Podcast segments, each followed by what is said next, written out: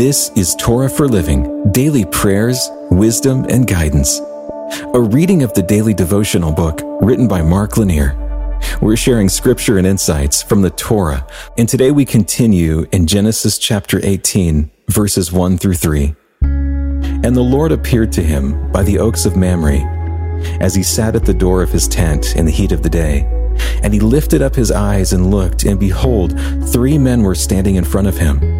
When he saw them, he ran from the tent door to meet them and bowed himself to the earth and said, O Lord, if I have found favor in your sight, do not pass by your servant. Can you imagine a chance to visit with God? Would you let that pass by? In today's passage, the nomad Abraham is sitting out in the midday heat in the door of his tent, no doubt praying for a breeze.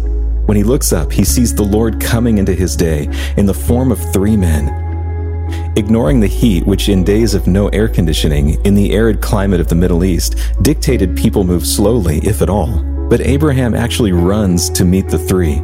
Abraham urges the three to return with him to his encampment for a fuller visit.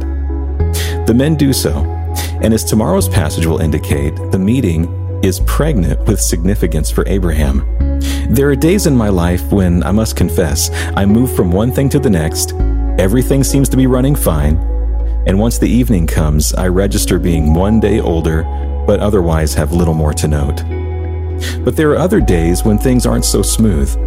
Some of these days are filled with difficulty, where I find it hard to do all that I need to do. Others are filled with strife, where relationships need work, or where my job is not as easy as I might wish. People everywhere know the stress of economic pressure and health scares. There are also days of uncertainty where we fear what might come. We wonder if we're going in the direction that's best. We try to figure out questions without the crystal ball to tell us answers with greater definition. As a practical matter, I would like to find God in every day. I would like to find Him when things are humdrum, when things are difficult, when things are in flux, and even when things are going great. I need and want God to come and spend time with me.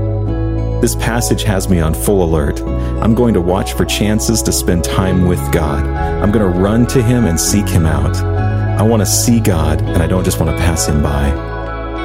Let's pray. Lord, please open my eyes to see you, quicken my heart to want you, and watch for you. Please don't pass me by, but commune with me in your love and mercy. And in your name, amen. This has been a reading of the daily devotional book, Torah for Living. It's written by Mark Lanier, author, lawyer, and founder of the Lanier Theological Library. You can find out more about the book in the show notes. And you can hear even more podcasts, watch videos, and read blogs and devotions that we hope will strengthen your faith right now at hopeondemand.com.